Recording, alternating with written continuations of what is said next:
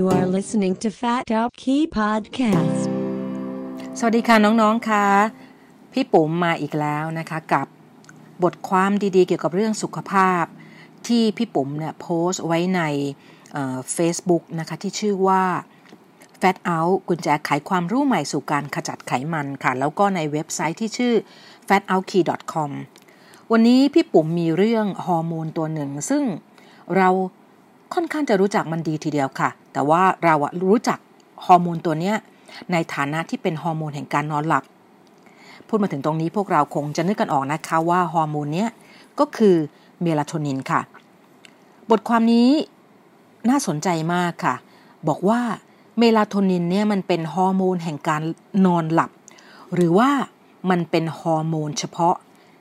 ที่ใช้ในการปกป้องไมโตคอนเดรียกันแน่ บทความนี้มี2ตอนนะคะ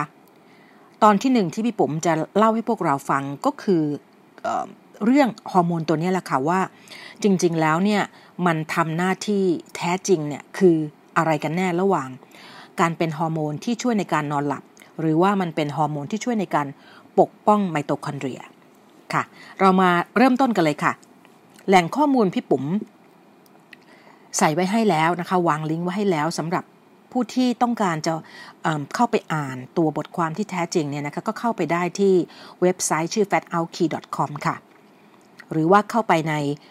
Facebook Page ที่ชื่อ Fat Out คุณแจไขความรู้ใหม่สู่การขจัดไขมันนะคะเอาละค่ะเรามาเริ่มกันเลย คนส่วนใหญ่เนี่ยนะคะเข้าใจว่าเมลาโทนินเป็นฮอร์โมนแห่งการนอนหลับ ซึ่งมันก็ไม่ได้ผิดอะไรค่ะ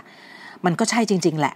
แต่ว่าคนส่วนใหญ่เนี่ยไม่รู้ว่ามีความลับอีกอย่างหนึ่งเกี่ยวกับเมลาโทนิน ซึ่งไม่ว่าเราจะเชื่อหรือไม่ก็ตามนะคะ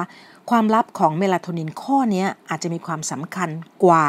บทบาทของมันในการช่วยการนอนหลับในเรื่องการนอนหลับสิอีกค่ะบทความนี้ยาวมาก ๆ เลยค่ะ พี่ปุ๋มต้องแบ่งสรุปออกเป็น 2 ตอนนะคะในตอนที่1ในตอนที่1เนี่ยนะคะพี่ปุ๋มจะสรุปความลับสำคัญของเมลาโทนิน ที่สำคัญมากกว่าเรื่องการนอนหลับ ก็คือเมลาโทนินแท้ที่จริงแล้วเนี่ยมันเป็นฮอร์โมนแห่งการสร้างพลังงานค่ะ เมลาโทนินไม่ได้มีคุณสมบัติเป็นสารกระตุ้นที่ออกฤทธิ์สร้างพลังงานทันใจเหมือนอย่างคาเฟอีนนะคะ หรือว่าเป็นสารหรือว่ามันมีฤทธิ์กระตุ้นเหมือนเหมือนเป็นสารกระตุ้นคล้ายๆกับคาเฟอีน แต่ว่าเมลาโทนินเนี่ยมันทำงานโดยการยกเครื่องระดับพลังงานค่ะ ซึ่งการยกเครื่องระดับพลังงานนั้นน่ะมันเกี่ยวข้องกับการที่ไมโตคอนเดรียนั้นจะมีสุขภาพที่ดี เมื่อไมโตคอนเดรียมีสุขภาพที่ดีเนี่ยนะคะ มันก็จะสามารถสร้างพลังงานที่ยั่งยืนในระยะยาวได้ค่ะทีนี้เรามาดูกันว่าเมลาโทนินเนี่ยมันสร้างมาจากไหนนะคะ เมลาโทนินมันสร้างมาจากต่อมที่อยู่ในสมองที่เขาเรียกว่าเป็นต่อมไพเนียลนะคะมันมีความสำคัญในคุณคุณสำหรับคุณภาพในการนอนหลับค่ะ แค่คุณภาพการนอนที่ดีเนี่ยนะคะก็มีความสำคัญอย่างมหาศาลแล้วค่ะ ต่อการสร้างพลังงานภายในเซลล์ แต่ที่เหนือไปกว่านั้นนะคะที่เรารู้กันน้อยมากเลยทีเดียวค่ะเกี่ยวกับเมลาโทนินก็คือ เมลาโทนินเป็นสารที่ทำหน้าที่ปกป้องสุขภาพของไมโตคอนเดรียที่สำคัญที่สุดค่ะ เรารู้กันดีว่าไมโตคอนเดรียนั้นมันเป็นเครื่องกำเนิดพลังงานให้เซลล์จำนวนมหาศาลในร่างกาย ถ้าเราไม่สามารถที่จะมีไมโตคอนเดรียที่มีสุขภาพที่แข็งแรงสมบูรณ์ได้เนี่ยนั่นก็หมายความว่าการสร้างพลังงานระดับเซลล์เนี่ยนะคะมันก็จะเป็นไปได้อย่างไม่เต็มศักยภาพของมันนะคะลองนึกถึงเครื่องยนต์ หรือว่ารถยนต์ที่เครื่องยนต์มันมันไม่สามารถที่จะสันดาบนะคะแล้วก็ สร้างพลังงานเพื่อที่จะไปปั่นเพลานะคะให้มันขับเคลื่อนไปได้เนี่ยรถเนี่ยไม่ว่าจะสวยหรูขนาดไหนเนี่ยนะคะก็คงไม่สามารถที่จะพาเราพาเราไปถึงจุดหมายได้ เช่นเดียวกันค่ะ ถ้าไมโตคอนเดรียไม่ได้มีสุขภาพที่ดีนะคะมันไม่ไม่สามารถที่จะสร้างพลังงานได้อย่างเสถียรหรือเต็มศักยภาพของมันเนี่ยนะคะ ร่างกายของมนุษย์คนนั้นเนี่ยก็ก็คงจะไม่สามารถมีพลังงานชีวิตนะคะที่จะ มีประสบการณ์กับชีวิตได้อย่างเต็มประสิทธิภาพ เช่นเดียวกันค่ะ ทีนี้ที่เราพูดว่าตัวเมลาโทนินนั้นเป็นสารที่ทำหน้าที่ป้องปกป้องสุขภาพของไมโตคอนเดรีย ที่สำคัญที่สุดเนี่ยเพราะอะไรนะคะเพราะว่าถ้าเราจะพูดถึงสารต้านอนุมูลอิสระที่ทรงพลังที่สุดที่มีอยู่ในระดับเซลล์นะคะแล้วก็ระดับไมโตคอนเดรียหมายถึงว่ามันเป็นระบบ ต้านอนุมูลอิสระที่ร่างกายสร้างได้เองเนี่ยนะคะมันไม่ใช่วิตามินซีมันไม่ใช่วิตามินอ e, ีมันไม่ใช่อาซาฮีมันไม่มันมันมันไม่ใช่กอจิเบอรี่ค่ะ แต่ว่ามันเป็นการหลับลึกค่ะ ถึงแม้ว่าการหลับลึกเนี่ยนะคะมันจะไม่ใช่สารต้านอนุมูลอิสระที่เรากินเข้าไปได้นะคะแต่ว่าการนอนหลับที่ลึกนะมันทรงพลังกว่า สารต้านอนุมูลอิสระหลายร้อยเท่าทีเดียวค่ะ ทีนี้เรามาดูกันว่ามี 3 สิ่งที่เกิดขึ้นแล้วทำให้คนคนหนึ่งเนี่ยนะคะสามารถที่จะนอนหลับลึก แล้วก็การหลับลึกมันออกฤทธิ์เหมือนสารอนุสารต้านอนุมูลอิสระ ที่ทรงพลังได้ขนาดนั้นเนี่ยเพราะอะไรนะคะเพราะว่า 3 สิ่งที่เกิดขึ้นก็คือ 1 ค่ะ เมลาโทนินนะคะเมลาโทนินมันเป็นสารตัวตัวเมลาโทนินเองเนี่ยนะมันเป็นสารต้านอนุมูลอิสระให้ไมโตคอนเดรียที่ทรงพลังที่สุดทีเดียวค่ะ เมลาโทนินเป็นฮอร์โมนที่สมองนะคะคือต่อมไพเนียลเนี่ยสร้างมันขึ้นมา เพื่อกระตุ้นการนอนหลับเมื่อเริ่มไม่มีแสงอาทิตย์ค่ะอย่าลืมว่าร่างกายมนุษย์หรือมนุษย์เราเนี่ยนะคะเป็นเป็นสิ่งมีชีวิตที่เขาเรียกว่าเป็นไดเออร์โนก็หมายความว่า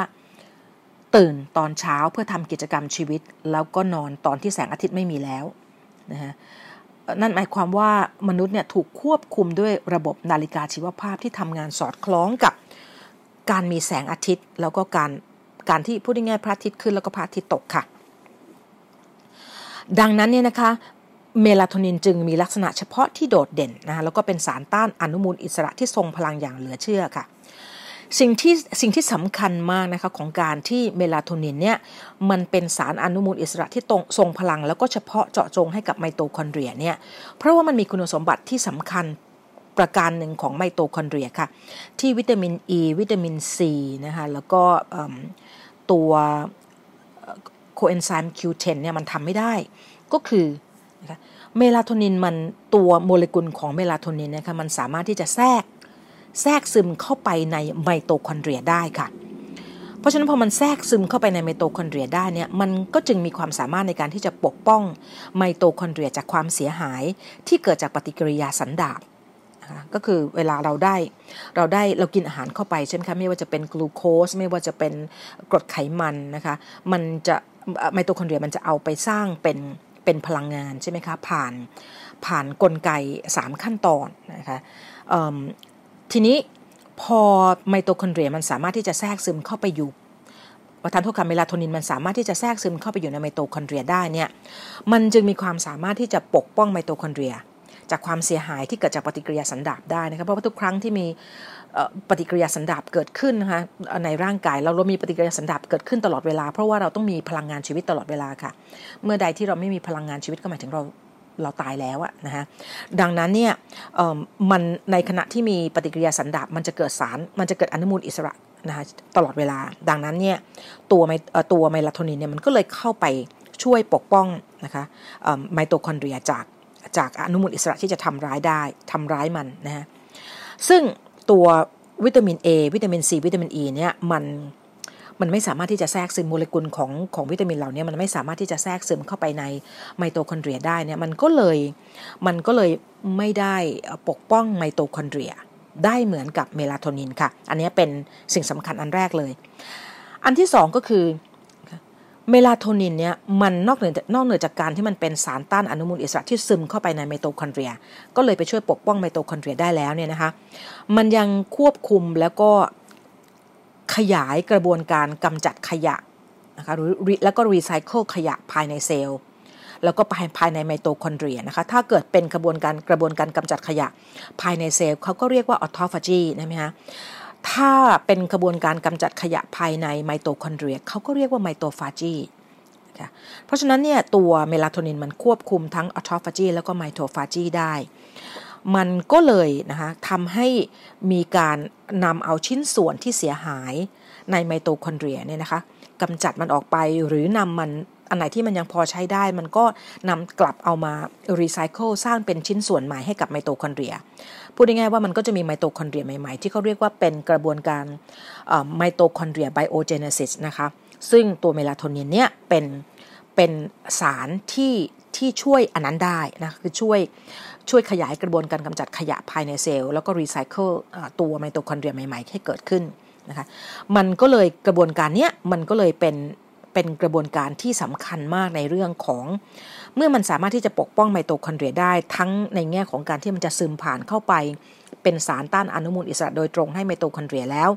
มันยังไปช่วยนะสนับสนุนกระบวนการ mitophagy ก็คือกระบวนการไมโตกระบวนการกำจัดขยะและรีไซเคิลขยะภายในไมโตคอนเดรียทำให้มีการสร้างไมโตคอนเดรียใหม่ๆ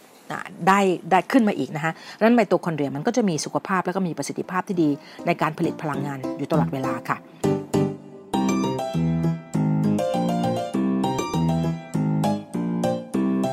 ข้อที่ 3 ก็คือไมโตคอนเดรียเองเนี่ยนะคะมันยังไปช่วยสร้างระบบ ต้านอนุมูลอิสระภายในนะคะ ร่างกายเรามันจะมีระบบต้านอนุมูลอิสระภายในเกิดขึ้นได้เอง ซึ่งมันสำคัญกว่าแล้วก็ดีกว่า การที่เราได้ supplementation หรือว่ากินสารต้านอนุมูลอิสระขึ้นไปเข้าไปในร่างกายนะคะ ซึ่งเดี๋ยวพี่ผมจะจะจะโพสต์เรื่องนี้อีกครั้งหนึ่งเป็นอีกโพสต์หนึ่งต่างหากเลยค่ะ ทีนี้เวลาเมลาโทนินเนี่ยมันไปช่วยสนับสนุนนะคะการสร้างระบบต้านอนุมูลอิสระภายในเพื่อปกป้องร่างกายเนี่ย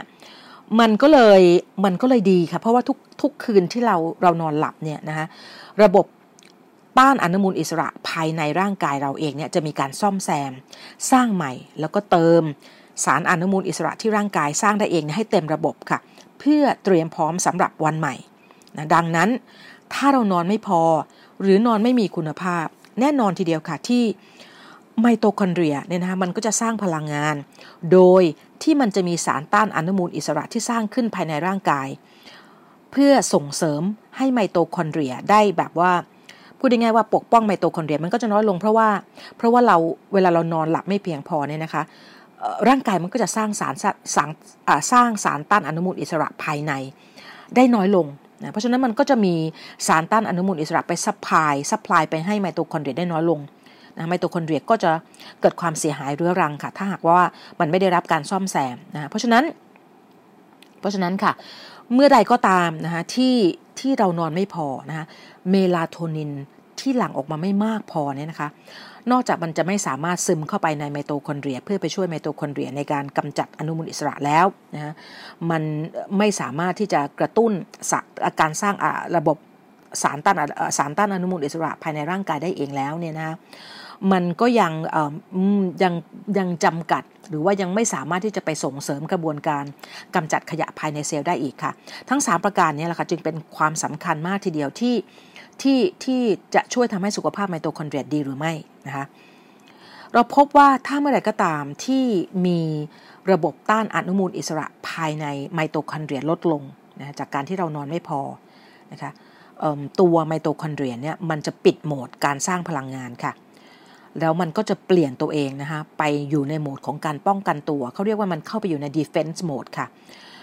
เพราะว่าอะไรเพราะว่ามันจะต้องป้องป้องกันภัยคุกคามก่อนแล้วละ่ะ เพราะว่าจะให้มันไปสร้างพลังงานเนี้ยไม่ไหวแล้ว เพราะว่าอนุมูลอิสระที่มีเนี้ยมีมากเกินไปที่จะแบบว่ามันพูดง่ายว่ามันต้องจำกัดศัตรูกำจัดศัตรูให้ทิ้งไปก่อนนะคะเพราะฉะนั้นโหมดการสร้างพลังงานมันก็จะน้อยลง แล้วก็เปลี่ยนตัวเองไปอยู่ในโหมดของป้องกันตัวเองมากขึ้น อันนี้ก็จะเป็นก็จะเป็นสิ่งที่จะเป็นอันตรายต่อไมโตคอนเดรียค่ะ ทีนี้เรามาดูปรากฏการณ์ที่สำคัญอันหนึ่งที่เขาเรียกว่าปรากฏการณ์ radical avoidance ค่ะ มันคืออะไร เมลาโทนินเนี่ยเรารู้แล้วว่ามันเป็นสารต้านอนุมูลอิสระสำหรับเฉพาะสำหรับไมโตคอนเดรียเลย เพราะว่ามันซึมเข้าไปมันแทรกซึมเข้าไปอยู่ภายในไมโตคอนเดรียได้นะคือมันไม่เพียงแค่สะเทินอนุมูลอิสระโดยตรงเท่านั้นนะคะ แต่ว่ามันยังลดการสร้างอนุมูลอิสระภายในไมโตคอนเดรียได้อีกด้วย ผ่านปรากฏการณ์ที่เรียกว่า radical avoidance ค่ะ ไอ้ปรากฏการณ์ radical avoidance เนี่ยมันมันเกิดมันเกิดขึ้นได้ยังไงนะฮะเขาพบว่าตัวเมลาโทนินเนี่ยมันจะไปคือในเวลากระบวนการในกระบวนการในการสร้างไมสร้างพลังงานของไมโตคอนเดรียเนี่ยนะคะมันจะมี 3 step ค่ะ step ที่ 1เขาเรียกว่ากระบวนการ glycolysis นะคะพี่ผมจะไม่ลงรายละเอียดแล้วกันคะพวกเราสามารถที่จะเข้าไปดูแอนิเมชันของของการสร้างการผลิตพลังงาน ของไมโตคอนเดรียได้นะคะ โดยการพิมพ์เข้าไปใน YouTube เนี่ยนะคะว่าไมโตคอนเดรีย synthesis เนี่ย ATP synthesis นะคะเดี๋ยวมันก็จะขึ้นมาเป็นแอนิเมชันให้เราเข้าไปดูง่ายๆนะคะวิธีเข้าใจง่าย ๆได้มันจะมี 3 ขั้นตอนคือ glycolysis นะคะ แล้วก็ขั้นตอนที่2เขาเรียกว่า electron transport chain นะคะแล้ว I'm sorry ค่ะ step ที่ 2 เรียกว่า Krebs cycle แล้วก็ step ที่ 3 เรียกว่า electron transport chain นะก็คือการจะผลิตพลังงานเนี่ยมันจะต้องมีการ เรียกว่าโอนถ่ายอิเล็กตรอนนะคะ ก็คือเขาเรียกว่า electron transport chain ใช่ไหมคะ กระบวนการนี้แหละค่ะ เมื่อไหร่ก็ตามที่มันมีการเร่งการเร่งการไหลของอิเล็กตรอนผ่าน electron transport chain ได้เนี่ยนะคะแล้วก็กระตุ้นให้มีการซึมของอิเล็กตรอนผ่านรูบนผิวไมโตคอนเดรียได้ดีขึ้นมากเท่าไหร่ นั่นก็หมายถึงการสร้างพลังงานได้รวดเร็วขึ้น นะโดยถูกยับยั้งด้วยอนุมูลอิสระน้อยลง แล้วเขาพบว่าเมลาโทนินเนี่ยมันทำให้เกิดปรากฏการณ์อันนี้ได้ค่ะ มันคือมันมีการเร่งการไหลของอิเล็กตรอน ผ่าน electron transport chain ค่ะ แล้วมันกระตุ้นให้มีการซึมของอิเล็กตรอนนะพูดง่ายๆว่ามันกระตุ้นให้มีการไหลของอิเล็กตรอนเนี่ยผ่านการที่อิเล็กตรอนมันสามารถจะซึมผ่านรูบนผิวไมโตคอนเดรียได้ดีขึ้น มันก็เลยทำให้ ATP เนี่ยสร้าง ขอโทษค่ะไมโตคอนเดรียมันสร้าง ATP หรือพลังงานได้เร็วขึ้น อันนี้น่าสนใจมากทีเดียวค่ะ เพราะว่าปรากฏการณ์นี้เป็นปรากฏปรากฏการณ์ที่อนุมูลอิสระสารต้านอนุมูลอิสระตัวอื่นทำไม่ได้ นอกจากตัวเมลาโทนินค่ะ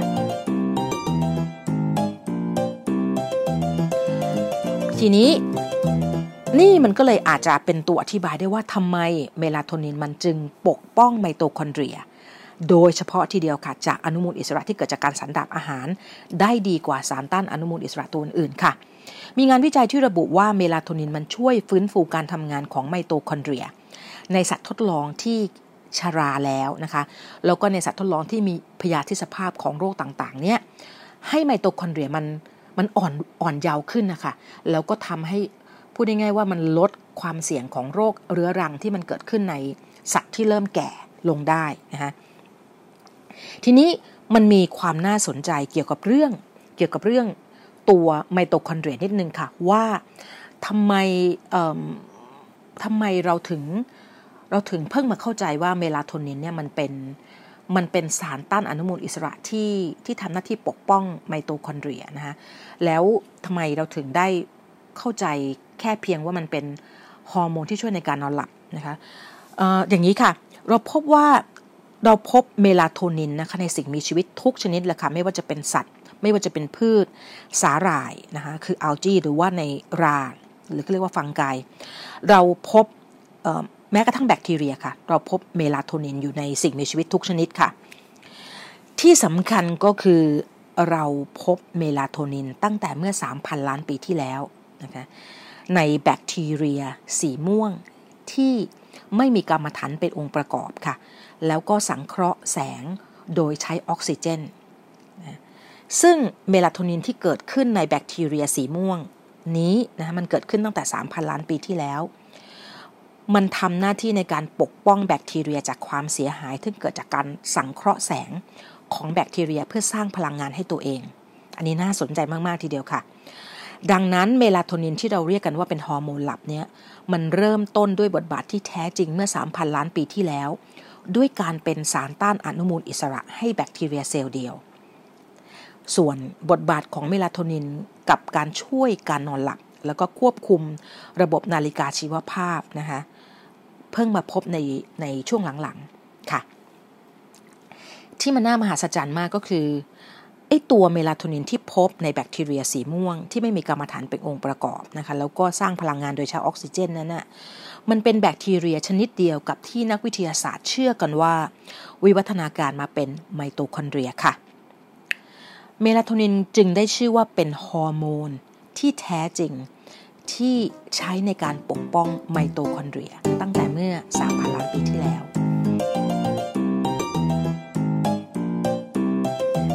ดังนั้นมันหมายความว่ายังไง อันนี้สำคัญมากทีเดียวค่ะ ร่างกายไม่ได้วิวัฒนาการระบบต้านอนุมูลอิสระภายในให้ดีขึ้นมาเรื่อย ๆ ตลอด 3,000 ล้านปีที่ผ่านมาค่ะ แต่ ระบบต้านอนุมูลอิสระภายในไมโตคอนเดรียนั้น มันมีมาตั้งแต่เริ่มต้นกำเนิดชีวิตมนุษย์แล้วนะฮะเพราะว่าถ้าเราเชื่อว่านักวิทยาศาสตร์เชื่อว่าทฤษฎีของไอ้ตัวไมโตไมโตคอนเดรียนั้นมันเกิดมาจากแบคทีเรียสีม่วง ซึ่งมันมีกำมะถันเป็นองค์ประกอบนะคะแล้วก็ใช้สร้างพลังงานด้วยออกซิเจน อันนี้ถ้าไปอ่านถ้าไปอ่านหนังสือของ professor David Sinclair นะคะชื่อ lifespan นะคะ